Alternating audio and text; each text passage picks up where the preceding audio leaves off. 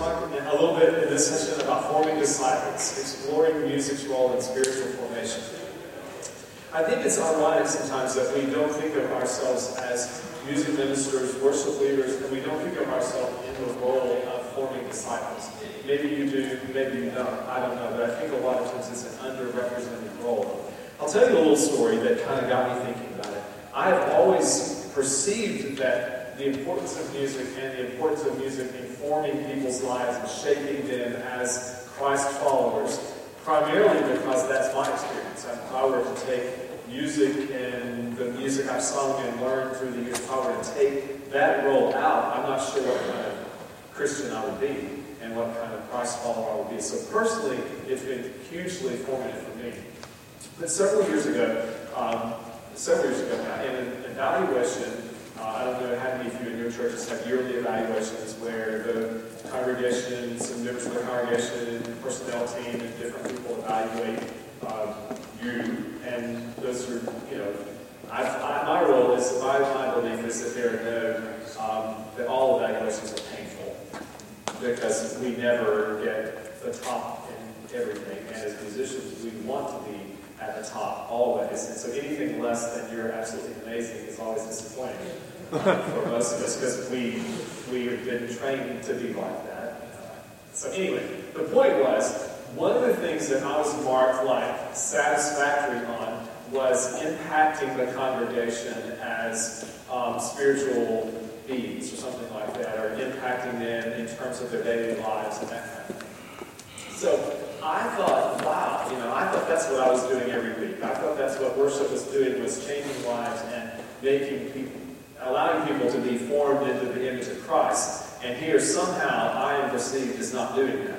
So I've got me really thinking about, am I, how am I doing that? Or how am I not being perceived as doing that if that were true? Okay, so those are the kind of things you learn from the evaluations. Another thing that got me thinking in this realm was the, the new book that I have written. Somebody described it, a person whom I have a lot of confidence in, a colleague in another institution, said, you know, I think the core of this book is about discipleship. He said, I really think that's what's really kind of woven through this whole book is this whole idea of discipleship and how we're formed as Christ followers.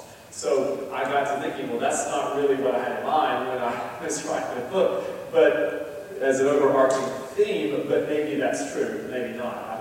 But it got me thinking about exploring this further and how does that process take place. So I don't have a, a, whole lot of answers today, but I want us to talk about how does the process of being shaped into Christ followers, how does that take place, and how through worship does it matter and um, transpire, and how does it happen, particularly through music. So the, the session description is what we sing forms us as Christ followers, which I think is true. How does the combination of music and text shape us, inform us, and impact our daily lives? Uh, how can worship leaders be intentional in their role as disciplers, which was part of back to my evaluation? How can we be intentional about that? So spiritual formation, this is a definition that I just kind of put together. Uh, there's probably a lot of things that could be make it better. But spiritual, spiritual formation is anything that enhances our communion with God, shapes us into being more in Christ's image, involves us in the work of God in the world, forms our thoughts, practices, and actions Godward, and opens us up to the Spirit's promptings. So that was just a, what I thought was a fairly comprehensive definition of what spiritual formation actually is. So spiritual formation is broad.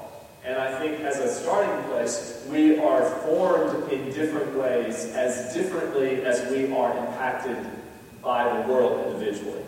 So say that differently, not all of us will be formed in the same kinds of ways.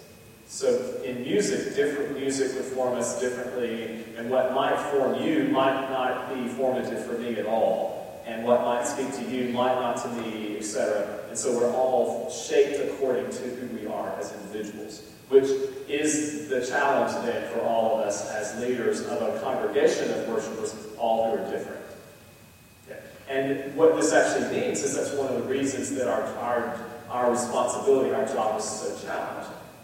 And the fact that different, everybody perceives music differently enhances that um, challenge. Words don't get as much critique as music. by any stretch. I think that's going to be changing in our world, as we'll talk about in another session this week. But I think the reality is it doesn't. So, um, nothing is more primed to shape us spiritually than our regular and active participation in worship. I have begun to see that in people's lives, and I believe it to be true in my own. But why do we often, or, or do we often, neglect worship's ability to form us? Do you believe that we do that? And if so, why have we not emphasized worship's ability, music, and particularly music and worship? Why have we not called it out if it, if it does shape us? What are your ideas about that? Do you think we have?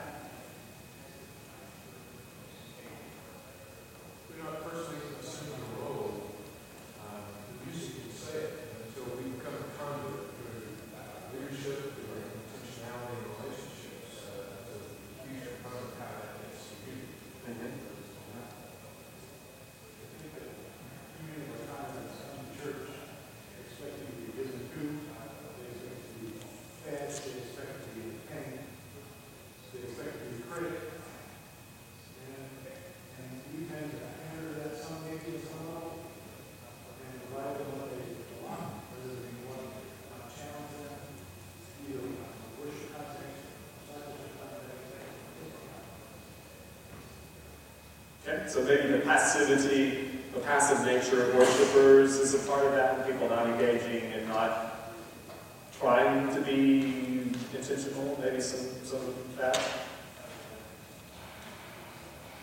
Others? Maybe some people still see, um, you know, uh, the music portion of the service as the warm-up. Okay, all right. Okay, so in evangelical circles, we call those preliminaries. Yes. Yeah. You know, we, to something that was supposed to be needier. And it, Not always, but it was. and then, and then, you know, that whole concept of preparing people to hear the word of God, um, means that means that there's something less than But this is a warm-up act of some sort, or it's a preparation stage, and we put it into something as, as a preparation rather than a real deal. Yeah.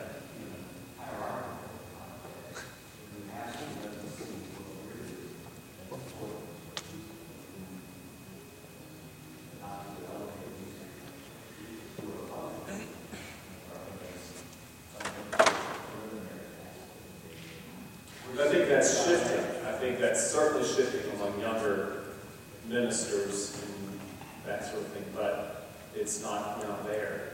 Yeah. I think we have a tendency to sing songs and not pay that close attention to the words. And I love this morning, or this afternoon, when they took the words from the hymn and put it into the um, prayer. I think if we did that more often, then it draws you into it. It makes more aware of the words. And I look at it, And we would say, what, what did we sing? You know, and you'd say, oh wow, I didn't, kind of just sang that, you know, which sometimes we, it goes past me.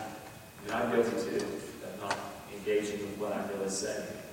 Yeah. So my question was really then, so what if we've not emphasize worship as being, as forming us into Christ followers, forming us into disciples, then what have we emphasized? Which is kind of what we're getting at. And that, that was the question that I kind of came to. So what, what have we been emphasizing? And I, don't know, but I wonder if we've emphasized that worship, that music is always about feelings.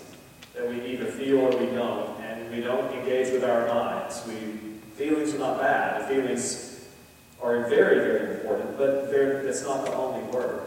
It's not the only thing. What about attractiveness? You know, we tend to describe sermons as things that impact us and help us or whatever, and music as something we either like or don't. So a lot of times we perceive ourselves to be in a performance mentality, which means an evaluative mentality, whether I like or I don't like, therefore it is important or not, based on how I perceive it. I don't know, but that's a question I've been thinking. So if we're not being formed and we're not emphasizing that, then what are we emphasizing? Because we're always emphasizing something. See, there is an emphasis. It just is misguided, perhaps misguided. Another, um, since music often consumes 40 to 50% of our worship time, or more for some of us, music is primed to be the single most important shaper of our spiritual lives. Has that occurred to you? That it could be that music is the primary shaper of our, of our lives, of our spiritual lives. And I believe that really is true. I really believe that's the case. Sometimes I think that um, everybody knows that, but nobody acknowledges it. And I think sometimes we need to be the person to acknowledge that, and we need to make sure that everybody, that other people acknowledge. And we'll talk about that a little bit as we go along. A quote that I like from uh, Eileen Guenther, um, who's an organist, um, wrote this quote a while back. What people in our gatherings believe about God comes in large part from the songs they sing. This offers musicians and worship leaders a wondrous opportunity to guide the congregation's spiritual formation with music from a broad, from as broad a perspective as we can. Music of lament as well as praise. Music that reflects the mission of our church. Music that delivers the message of the gospel. And music that leads to a concern for the world. Choosing music for worship, putting scripture and prayer on the lips of those in the worshiping congregation is indeed an awesome responsibility. I thought that was a, she covers a lot of areas in which we are able to impact the lives of people through the music that we sing. Uh, and she definitely shows the, the sacred responsibility of what we sing and why what we sing matters deeply and how we balance that and, and calls us toward that. Another quote uh, from a very different perspective. When referring to his experiences as a teenager singing the Brahms Requiem, uh, John S. McClure commented, My knees buckled. I had to sit down for a moment. I had encountered the truth about myself and the reality of God. And that encounter was forming my spirit, molding it. In these and other circumstances, church choral music performs our spirits. It enacts a spiritual, a Christian spirituality. This is an article about the impact of choral music on spiritual formation specifically. But he cites that, and I thought again, you know, I've been there. I've had those experiences through choral music and through congregational music, but that changed me. And I like the idea at the end that performs our spirits. It enacts spiritual, uh, Christian spirituality. And I think for, for me, the worship that we experience today, it made my knees buckle. It changed me. It called me to a different place. It set a new bar for me. I use the word in my introduction that it, in worship we are recalibrated. I don't know what that, what is the idea of recalibrating? What does that mean to you? What are some things that are recalibrated along the way? Yeah, this one needs tuning, we figured out, and we realized that um, through a strange uh, series of events, we did not get the piano tuned. But we realized it this afternoon. So at 6 o'clock, there will be a person here from 6 to 7 to recalibrate, and then he will come back tomorrow to recalibrate at a deeper level lunch. like he's, I said, just tune into himself today, and tomorrow uh, work will be working. You know, all that. So exactly. But you don't know until you sit down there and you realize, hmm, something's wrong here. And I had been over here and sat down and piano, and he forgot, I forgot. There we go. Yeah, what else needs to be recalibrated? What, what other things have to be adjusted? Yeah, yeah. If you get the scale off a little bit, then you think you're either doing more uh, poorly or doing better. So, yeah, what else? Timepieces of all sorts, you know. Yeah, a couple of minutes off on a clock or a cell phone or something, you know, makes a big difference. Yeah, that's right. It just doesn't work right. This doesn't work right. Yeah, I see worship as something that worship brings us back into our connection to God. It recalibrates us in terms of who God is. Because I believe that throughout the week, we are in a process for the most part of, of slowly believing that we are God. And that we are becoming more and more in control of our lives, kind of as our week goes along. And at least for a lot of us, Sunday morning is a place where we say, I am not God. God is is God and the community and the impact, it's different than just doing it individually because I think being in a communal experience, our worship today, it's really hard to go against the whole sound of what we heard. See, that in itself is a great witness to God's power. And that's, that happens in corporate worship where we are recalibrated. Um, the idea of Joe's prelude of um, tune my heart to sing thy grace. My heart isn't necessarily tuned, as we're talking about the piano, to sing God's grace.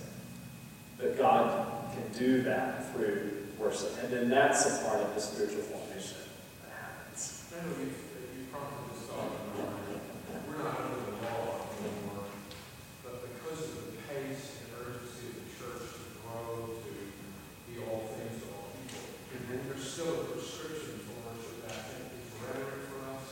There's a posture for it. There's a, a confessed, uh, uh, there's a, a prescription of our posture before Him that I think we, we don't come from that.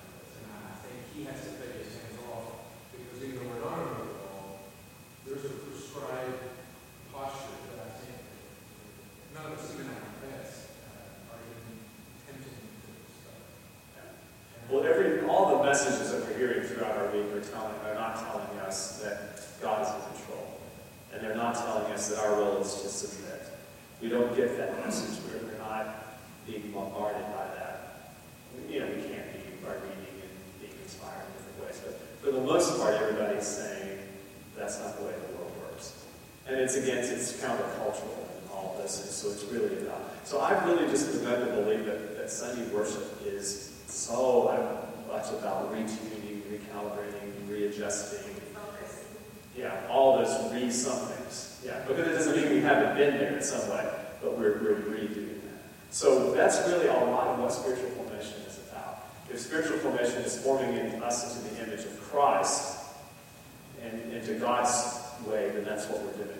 So how does music, um, how has music and does music impact you? So I think always the starting point before we think about how does something impact others how does it impact us. And so spending some energy thinking about how, how what difference does it make for you, what difference does it make for me. Some believe that as much as 70% of our theology is formed through music. And nobody's done, that I know of, a, a, um, a quantitative study on that. But there's everything from 60, 70, 80% of all kinds of percentages people just throw out there. But 70% seems to be kind of the, the median um, way that people say that we're.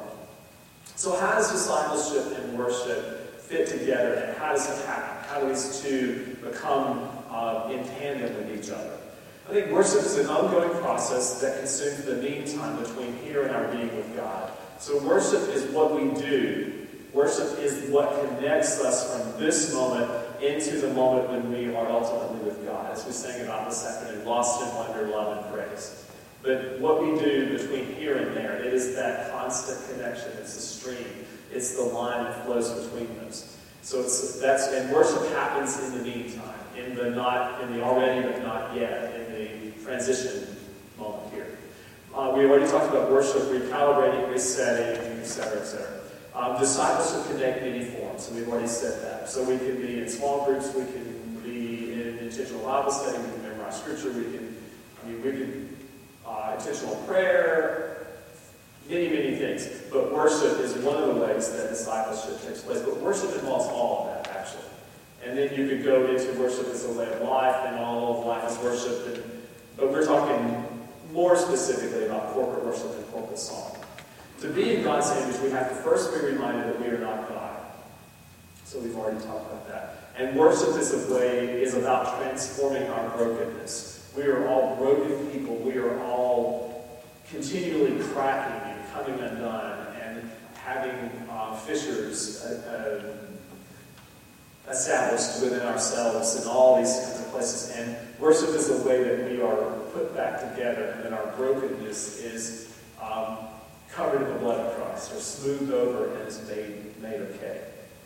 Every Sunday, um, every Sunday morning, a worship leader stands before people who have forgotten who God is and why He is so worthy of worship.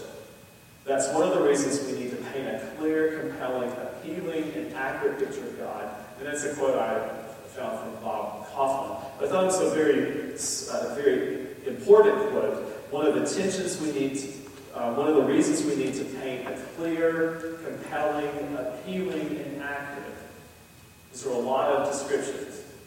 And I would just say we won't always get all those right. We won't always get every one of them right.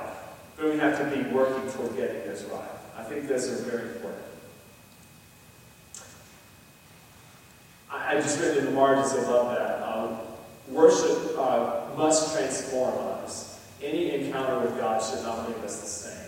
But if we really believe that God is God and God has ability, God will change us, then an encounter with God shifts who we are and puts us in a new place, moves us into a different level. I don't think most of us, I don't think I always think of worship as having that ability, having that power. I think if I did, I do sometimes, but to be honest. So we think too little sometimes. Another idea that I would pr- propose to you is working backward rather than forward. So asking the question of where are we headed? We talked about this, this being with God kind of moment. And how is it, where are we headed ultimately? The lost in wonder, love, and praise idea. So the idea from here to, from there to here what we normally think of is not the same. We are going from here to there rather than from there to here. But what if we were to think of that differently? So the question would be if we were to say the ultimate worship will be with God in heaven and with well, that will be the culmination of all of who we were created to be and what God has intended for us, then asking questions like what is God like? Uh, what will heaven be like? What will worship look, sound, feel, smell, and taste like? Who will be included in this worship? Will it be multilingual, or will it, will it be only our language? Will it be multi-musical? Will it be only our preferred styles? Will it only be about what we like? Shouldn't the meantime in the direction of the destination, shouldn't the meantime be in the direction of the destination musically and otherwise? And what are the implications of this? so that if you imagine what this ultimate worship experience, as much as we could think about who God is, which is pretty limited, but if you could imagine that, and then you could play, say, well, if this is what we're looking toward, now how do we bring that back? And then how would we get from here to there? What would we need to do now in order, in order to be connected along that continuum? And that's been pretty, pretty uh, big deal for me. Because I, I asked my students a while back in a class, I said, so if you have a, a um, God that only speaks one musical language, then how big is your God? And if your God only sounds like the music that you like, then how much could you trust that God? So if God, because that means God would be created in our image, right? which would be certainly idolatry.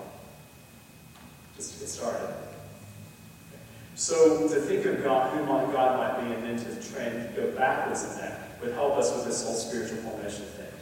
Let's move on as we kind of unpack that idea a little bit. But the next level, music changes us. We cannot explain how, but we know it to be true from the testimony of others and from our own experience. So when you start to think of how music changes you and we start to try to explain it to others, it's kind of one of those things, if you don't get it, you probably won't get it. Um, but we know it to be true, and it's undeniable, but, the, but there's a mystery in there. It doesn't make any sense, does it?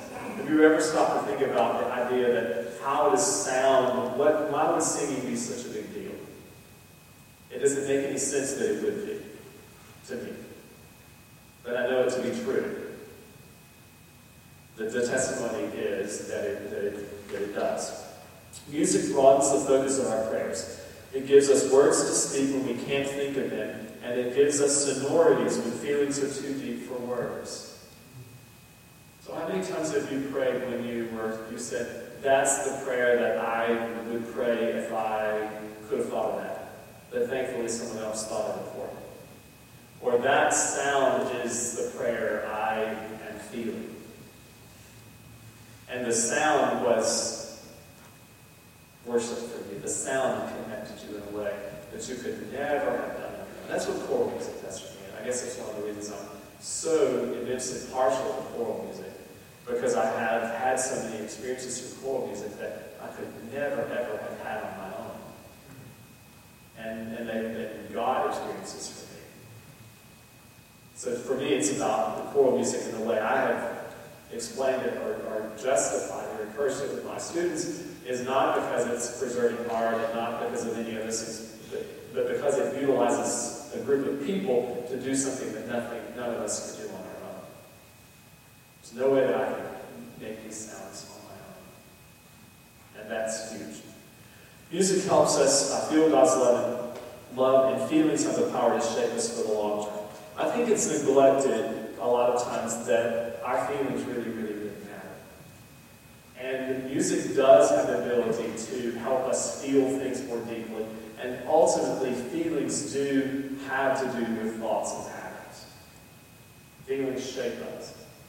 Again, feelings are not always the beginning point, but feelings can be the beginning point. They can shape us, and we must not neglect them.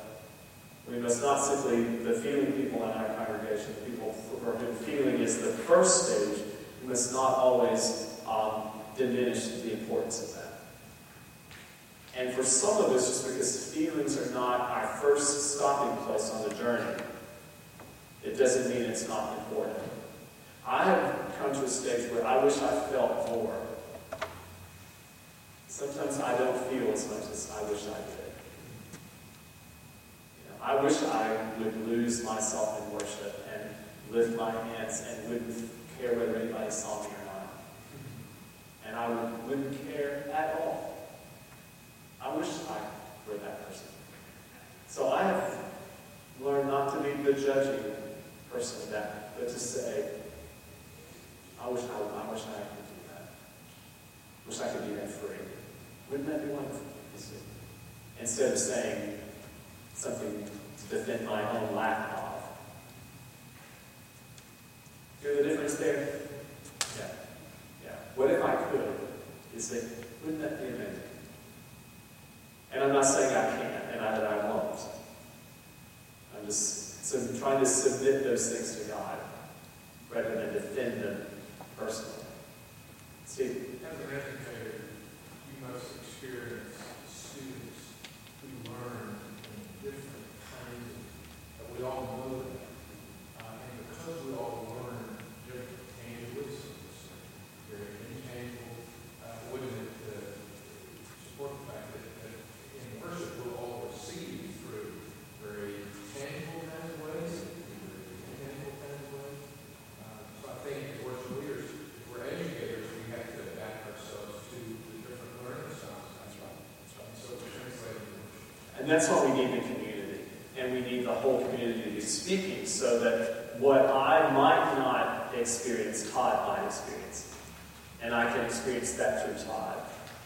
And I can experience this through Mark. And I can say, either Mark here, lined up, but I could say, you know, that may not be my experience, but, but oh, if it could be. And I can vicariously live it through you, which is the, the whole element of communal aspect of worship. But that changes the way we view our worship and the way we view community, the way churches uh, we view people in our congregations, and it ultimately could change the way people in the congregations view each other if we were to empower that communal thought and find ways to share those communal stories. Yeah. Uh, music forms us into missional people who are transformed as we engage with God in the world. Uh, music sends us out and gives us a message and a vehicle. Gives us it gives us words to speak. One of the ways I think we'll say here later is that you know whether music and text have informed people is by listening to their conversations. How many times do song kinds of things show up in conversation? And, and you can tell a lot about how people think. We will, you will see it even more blatantly in the way people pray. For those of us who are um, 50 and older, what are some ways that you have, in your lifetime, you have seen prayer language transition through um, psalm language? There's some phrases that became became popular through psalm language.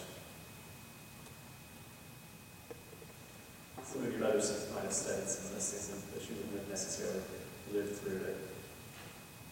Well, we have a whole, have a whole lot of gay language. Terms of let's and of just.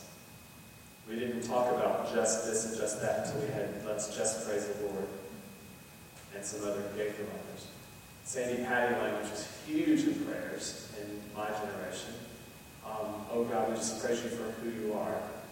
That's Sandi Patty. That's Bible language, but it became popular through Sandi Patty. And we did, and then my question was, well, who is God? Let's go a little deeper, you know, But all those kinds of things, we, we have a lot of prayer language that comes through our song language. You can hear that a lot through students. You can hear praise songs just interwoven all through the prayer language, song phrases. Some of us have, have intentionally not done that, so we're not good studies, you see. We're not, we're not a, good, a good group to study. Analyzing what a congregation sings gives people both a window into their heads and their hearts. When you analyze what a congregation sings, you pretty well know what they believe and what they, who they are as Christ followers. Now that's given, that's saying that people have a chance to have some input on what they sing. But the truth is, if they don't have a chance to have some input on what they sing, they will change you. Or they will um, send you on your way, actually. So congregations do, are known by what they sing. And you will know what they believe by what they sing. It's a very interesting study if you watch it and listen to it, and you know a congregation well enough over a long enough period of time. Yeah. And if you and if you can study what they, they do. It is often music that has a staying power to stick with the congregation all week long. And as John Witvliet says, uh, it is the music of worship that echoes in our minds during sleepless nights and that we whistle on the way to work.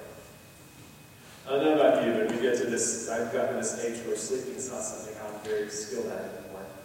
And I wake up a lot at night, and uh, often music and texts and things that I know are the, the things that I return to and the things that I use to, to comfort myself and to sustain me. People receive music in different ways, as Stephen was saying, intellectually, physically, emotionally, etc. And it's important that we hear them. Um, all, all must be accommodated, and in some way we must set a place for these people. It can't be every week, and the, the, the table can't be set for every person every week, but in some ways we have to accommodate all of these possibilities. Our, our congregation is not a big uh, hymn medley congregation.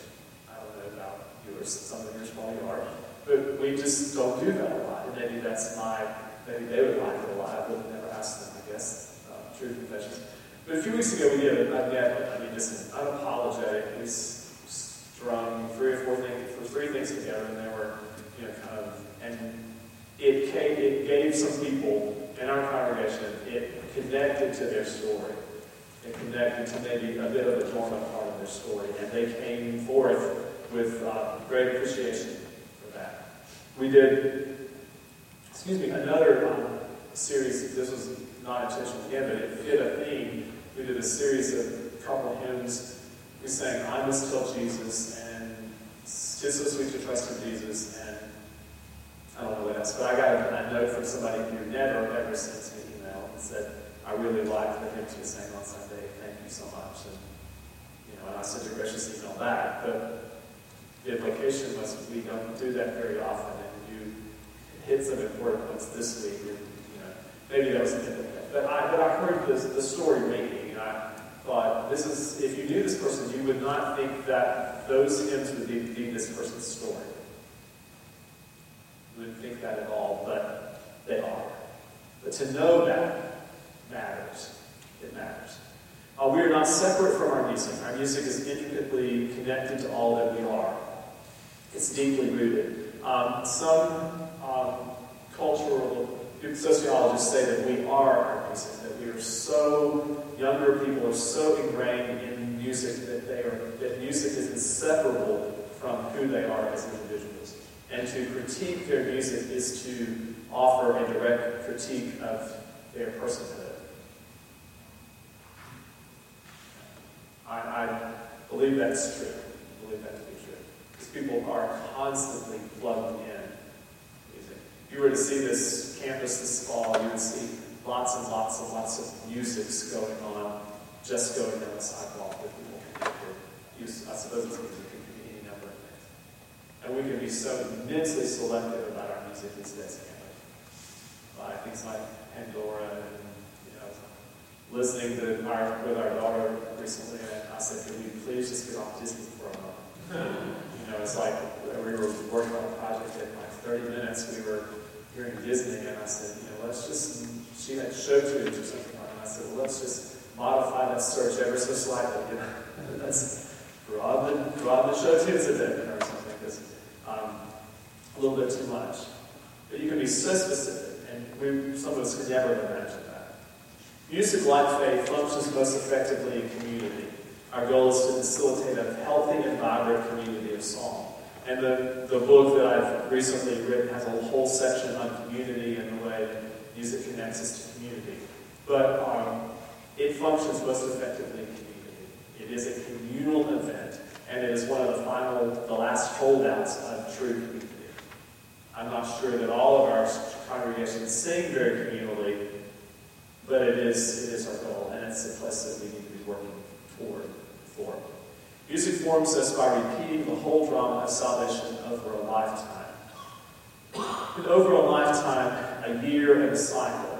Um, one time somebody critiqued me heavily for using a particular song in a worship event. It's not all living, it it's another big, huge national event that we had one time. And said, this song doesn't tell the complete story. It doesn't tell the complete God story. And why would you use this song? And my response was that I think it's probably too heavy a burden for any song to carry the complete gospel. And this person was a preacher, and I said, and I think probably it's too heavy a burden for any sermon to carry. But over a period of time, the story is complete. Oftentimes, songs that do tell everything are not as useful as the songs that cover one thing because they're very hard to work into worship because you spill everything before you need to, you know. So, or they don't touch on anything deeply enough that we get much of a development of anything. Just personal observations. Music conforms our faith to the broader faith, historic, global, and ecumenical. And it becomes not my faith, but it becomes our faith conforms our faith to many, many broader things in a way that many of our lives and many of our experiences wouldn't be done otherwise. Uh, the, the music of the church contains all the central doctrine of the church. It's a complete story if you're conscientious about letting there be a complete story. And we can all get on a few pet subjects that we sing about all the time, and we don't have a complete story. But it is incumbent for us to make sure that there's a broad story that gets told through the music. The music of the church focuses on the complete drama of salvation, on God and what God did through Christ, and God's work is highlighted. And I just put it in the margins, yes, that's exclamation, but that's what we want to do. Music grounds our faith and connects us to specific times and places. Our spiritual memory is, is shaped largely through the songs that we sing. Have you ever imagined sharing your story, your faith story, by songs? And how would you, what songs would you put to describe, to tell your faith story, to tell who you are as a Christ follower? How would you do that, and what songs would you put? It's an interesting little thought I've thought about a bit. And um, how has my faith journey been impacted by the songs that I've sung? Where am I now? Where have I been? Where might I be going? So it's an interesting story. But I think it's true that, that our faith is easily done that. Singing a balance of the church's songs from different times in history allows us to experience a balanced faith that singing the songs of one historical period does not provide. And I would submit that every time in history is unbalanced, that there are no perfectly balanced times in history. And so when we sing songs about, uh, historically, about pietism or about revivalism or about any number of historical ideas, we are able to show a more complete God story than if we only sang songs about today or songs from any other particular historical period. When we sing, we perform and embody our faith. By acting out our faith and putting it into our bodies, we are able to recall our faith in ways that move beyond, beyond cognition. So how is it that that happens? And we talked a little bit about uh, senses and all of that kind of thing. There was an article that circulated a lot last week about that heart rates synchronize among choral singers. Okay. I, I started working on a choral journal article that was supposed to have been out a while back, and uh, it didn't get finished. But one of the things that I was looking for, I had written that our heart rates synchronize when we sing. I found good, um, a good study that our, obviously our breathing is synchronized, and then there's probably no other place where, you know, 300, 1,000 people might actually all take a breath at the same time, as in congregational singing. There's just no other, where else would we, nowhere else would we do that. So that's true. But I couldn't find any evidence to support the heart rate thing. But now I have a study to show that, yes, we do, our heart rates do come kind of in synchronization do start to synchronize when we sing together. So that in itself is an embodiment, it's a pretty, pretty sophisticated thing. It's pretty amazing. Through um, singing, we live into deeper and more complex expressions than with words alone.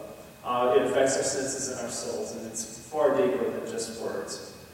Through singing, we establish a direct connection to a lifetime of uh, faith encounters. Um, as leaders, our goal is to offer balanced faith formation over a series of weeks, months, and years. No single service can hold all the wonders. So over a period of time, we need to look at that. Leaders must expect spiritual formation to occur through music. We must talk about spiritual formation, and we create an environment where it's anticipated. Now, that's one of the most important things that I want to mention today, is that I think where we have not been truthful enough as we have not said what music does. And our role has been, well, why should we have to say it? We all know it's true. We feel it, we experience it. Sometimes you have to say it. So back to my evaluation of mine not affecting the spiritual formation of the congregation and being perceived as not playing an active role. I don't think I wrote enough about that and I said enough about it. Not meaning that I needed to say it in worship, but somehow I need to be sure that people know that their lives are being transformed through this so that it doesn't just happen and they have no concept of it. Not just so my evaluation is better, but sometimes people don't know it happened until you call it out. If you ever had an experience before where you had the ability to do something and you were actually doing it, but you didn't know you were doing it until somebody said, You're very good at something. And then you said, well, gosh, I guess I am. I guess I do that all the time. But I never thought of it. Sometimes we have to name it. And that would be one primary point we're looking at today. Spiritual formation through music uh, offers a fuller gospel message. And you might ask the question, so where are the weaknesses? What part of the gospel are we not focusing on? What parts are we neglecting? Do preachers neglect certain, certain aspects of the gospel on a regular basis? That, have you ever had that experience? You worked with preachers who this is kind of the themes they always preach on. And we don't get into other things. Well, it's our role to offer. It's our role to say, oh yeah, there's you know, there's a whole trinity here, or you know, whatever. And offer that, that other side. The songs of God, um, a spiritual formation through music, songs of all God's people. Who in God's family is omitted in the songs that we sing? The question would be, who do we not sing about? And when we sing global songs, when we sing songs of other cultures and other times and other places, we are saying, our God, the God that we serve, is bigger than this place and this locale and what is happening at fill in the blank place. We're saying that, and we must say that, and we must make sure that people understand that cyclical and sequential songs. Um, cyclical and sequential songs. That's a um, that's um, a second. Um, is Michael Hawn. Michael Hawn, you kind of coined that term. But uh, cyclical songs are songs that that you sing a number of times. So you keep singing the same song. Today we sing, "Oh great God, give us rest." We sang that a bunch of times while it kind of sank in. But that was a pretty, of text, so it wasn't just one thing over and over. but that can be considered a bit like a cyclical song. A sequential song is one that more like a hymn where it has a lot of text that lines up, and you keep singing, you sing a different text with the same. So we need all of those kinds of things. How could um, cyclical songs, songs that we sing a lot of times, why are those important for spiritual formation? Wouldn't you say, choruses, all that kind of. Exactly. Yeah. And much of praise and worship music, and not necessarily all, all by any means, but some parts of it. Why is that important? mm-hmm. Sing. It gives us time to let something kind of sink in deeply and to kind of let it find a spot and soothe and all that. So it's not just about singing heavy, heavy, heavy, heavy content and just, you know, pounding and striking. Because, you know, the truth is there's some really important hymns, and I've sung a lot of times that I can't quote any part of it. and two weeks ago in church, I got mixed up on something couldn't sing the words to something I've sung all my life. That was, I don't know why not, but it just escaped me in the moment, it's a bit embarrassing. Um, but things sink in in different ways with different people, and we need all of that. Would you say cyclical, uh, the cyclical would be motion, uh, and sequential more? Oftentimes, yeah, oftentimes it will affect our feelings and our emotions, and it gives us space to sort of fill in the gaps. Maybe. It gives us room to sort of put our own words in between things, and maybe our own prayers, and without having to be quite as concerned about other rhyme and text and vocabulary and what was that, I catch that, you know, all that kind of stuff. Excuse me. Also, an intergenerational faith. It's important that we sing the songs of different generations so that we that our faith becomes not just about the faith of our generation, but we have the faith of another generation. Um, spiritual formation through music should have a broad vocabulary, a broad musical vocabulary and verbal vocabulary. The sound of formation. What is the sound of formation like, and how should sounds form us, and how do sounds matter to us, and how do sounds shape us spiritually? That's a whole other study, but something I think that's worth a lot of consideration. Uh, it, approaching the intangible. What things are too deep for words, and what things just can't be named. Uh, and again, back to the worship experience today, I think there were some moments in there where, you know, you could say lost in wonder, love, and praise all you want to, but unless you've sung that and maybe heard it and felt it, then you think about it in a different way. At least I did. Okay, moving ahead, rethinking our approach. Uh, some ways that we might become, especially more multi-musical. Uh, one would be trusting the community, believing and letting the community speak, empowering others. We talked about that quite a bit in the last session. Uh, allowing others to speak forward and their voices to be heard, which offers a contrast to our voice. Relying on experts, and maybe not even experts or just others, but relying on people we may not consider experts, but people we need to. Allowing others to help listen. One of the things that I've depended on other people to do is to say, here's a song that we might want to sing. What about this song? Have you heard this song? And trying to rely on others because there are some, you know, some places in music I just don't listen to naturally. And I don't just don't go there, but I might find some gem there. Somebody else might know something. We can never or should be the full embodiment of Christ, musically or otherwise. All are needed and should be included. Uh, the, the, communal process of discipleship. Uh, our not speaking a musical language, this is from the book, is no excuse for leaving our congregation homebound and unable to travel. So just because we are not adept in the musical language doesn't mean that somebody else in our congregation might not be. And through another musical language, somebody's life might be transformed and touched.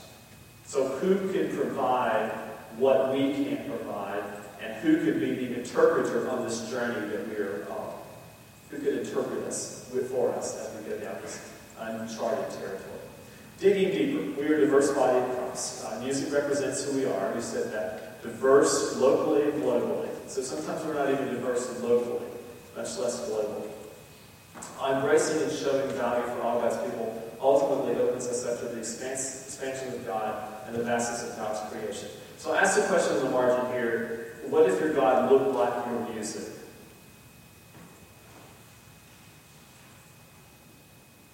Um, how would you paint the God that you believe that is the God you serve? Um, how would you describe this God through sound? Uh, what would this God look like? And if that's all true, then how is this, what's the sound like, and how limited is this God that you serve? Consider approaching the music of the church as freeing, not entangling. I think that has all kinds of possibilities, possibilities for uh, helping us by instead of the so much music and so many options are negative, but if that becomes a freeing aspect. Abundance versus scarcity. There's so much music, and as a student of mine says all the time, oh, so good, so good, so good. There's a lot of so good stuff out there in lots of places. Asking the question, how much can I experience, rather than how much can I avoid, it's really changed me a lot of times to say, you know, how much of life can I experience, and what, how much could I actually get, rather than how much could I not have to get, and what what how would that shift who I am? Our worship reflects a God who values and accepts all people and their worship gifts. Uh, we seek to model the final gathering all God's people. We talk about that. We value, we want to value all that God values. Now, some take it home with you things, and then we'll have just a moment for questions, I hope. Uh, introduce new songs that you might not normally be attracted to. When's the last time you introduced a song to the congregation that when you introduced it, you really didn't like it? Yeah. I think it's kind of important that you learn to like it before you stand up, or you learn to at least believe it's important and why it's important. But I will tell you, I've introduced some songs that I thought were good for us and myself that I wanted to like because I believed it would be right if I liked it, but I didn't actually like it at first, especially. And maybe still don't. But who called me to leave what I like? How limiting would that be? Conscious of different styles, tempos, volumes, and other aspects of music that might allow it to engage more deeply. Just because I might be put out by really loud sounds and might think, ooh, I can't even hear myself think, somebody else may really be engaged by something that's quite different. Those are hard words for me to speak, but I spoke them. Balanced types of text, praise, lament, question, and instruction. So balancing all of this helps people to have a more um, broadly formed faith. Review worship at mid-year to see if your congregation has sung a complete gospel. If not, then why not? What is missing? What have you not emphasized much? What aspect of, what theological perspectives have not been touched on? Why not? And let's catch them up. Maybe the summer is a good time to catch those up. Realize that you can't be responsible for the people that always show up to worship every once in a while. That you that you can be true to the ones that show up regularly. Okay. The 75 percenters. Uh, incorporate the Christian year into your church's worship. And I think that the Christian year, whether it's obvious or not, or whether anybody, whether you ever speak Christian year language, if it is a subplot to what you're doing, it helps keep you balanced and it helps you not to ignore the major tenets of our faith. And that's really, really helpful for me. Involve others in worship planning. Uh, it helps us not have blind spots. When other people who see things very differently offer their input into worship planning, it just keeps you from having the blind spots. And we, my goodness, we all have you know, so many blind spots. But it helps us. Carefully observe how others talk about their faith and notice when songs come into their conversation. I've kind of played that little game to talk to people and see when they talk about the music that they listen to. Or how often something from worship? Or how often do they incorporate some aspect of something in, into their faith, into their God talk, in a sense. If any of you are part of a small group, that's especially a good place to do that. Uh, a, a cell group kind of place where people share their stories a lot. It's very, very interesting to see how that works. Balancing cyclical and sequential songs and be intentional about that. And you'll have the people that'll say, I really just don't like when we sing the same old text over and over and over It's you know, whatever. And you can say, well, why don't you pray during this Don't you pray. You don't say it that way. They say, you know, I understand, but I've found that, that sometimes it gives me some space to fill in some of those blanks and to think, what is, what is God saying to me? I mean, you share your story.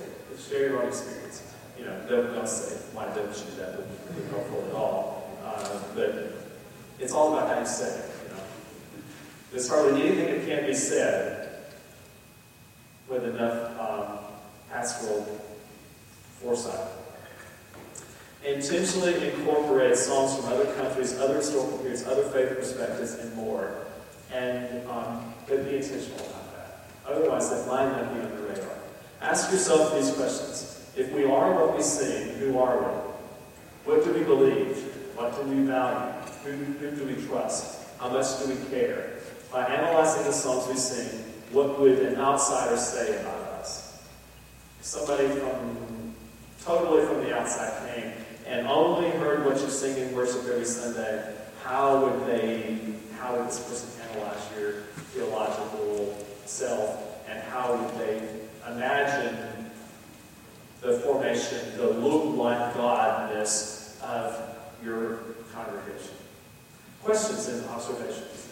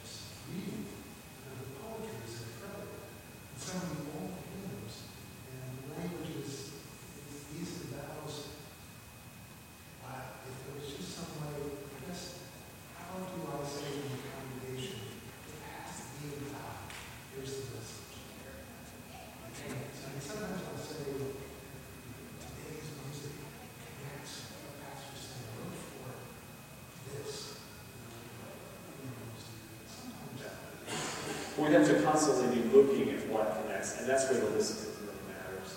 Because sometimes maybe the and won't connect with some people and won't have the potential to connect in some places, at least without providing a much broader context that we talked about a little bit ago, or you know, outlining that a bit more.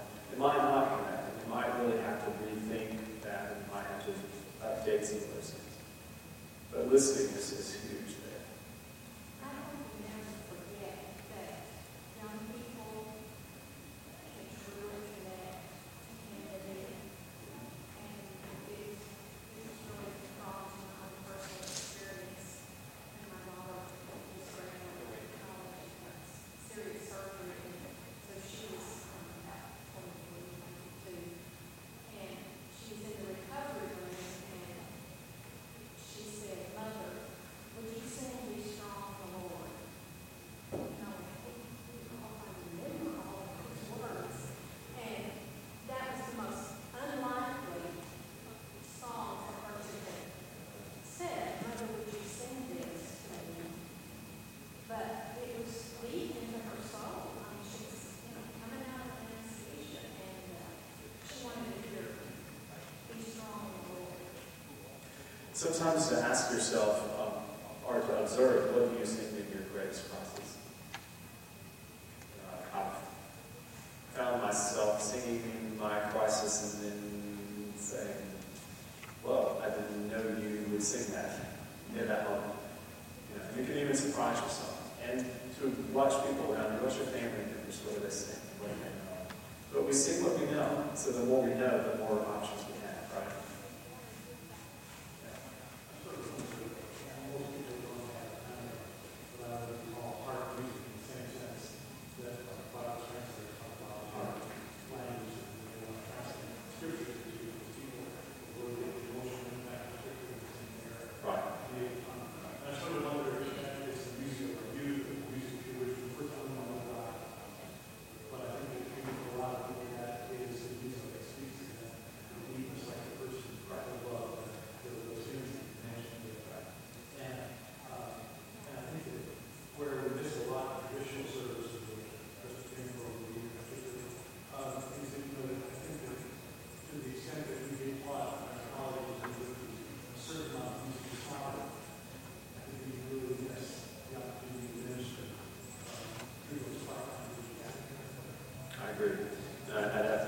the snobbery that we are all, that is passed down to us is somehow supposed to be a gift. I don't think it is. I think it's pretty much a curse, and it's something that we need to submit to God to heal us from. And then we don't need to be apologetic when we're around our friends who would expect that snobbery to be normal. And I think sometimes just like you can shut down gossip by saying, you know, well, I've never thought of her like that. That's not been my experience with her. You do the same with music and say, you know, it's not been my experience. I'm really not it. Because I don't think there is a place in the church for musical snobbery. And I think that's one of the main things that we need to repent from. And we certainly don't need to teach it to our young people. Because why should we curse them with something that, that we've had to um, work through ourselves? It's not helpful. Of. Seems to be those are hard things, and they're hard when you work in a, that is um, places that are often filled with snobbery, and you are trying to not do those. But, we're trained in those ways, a lot I think it's important to, to pick one aspect of what Rick said, we'll, we'll one. But I think that it's important that we realize that we are shaped in significant and deep ways by certain experiences at certain times in our life. And some believe that in our 20s we are shaped tremendously by the music of our young adulthood, maybe not so much by our youth, but by a formative coming of age kind of time. And many people get kind of stuck in that. I think it's important that we, as leaders of music, we determine not to be stuck in memory. Because we can be stuck in memory at any age. College students are often stuck in the memory of youth experiences and youth camp and whatever, because that's all they know. Doesn't mean they wouldn't move on if we help them to, but we must help them. But they must also help us.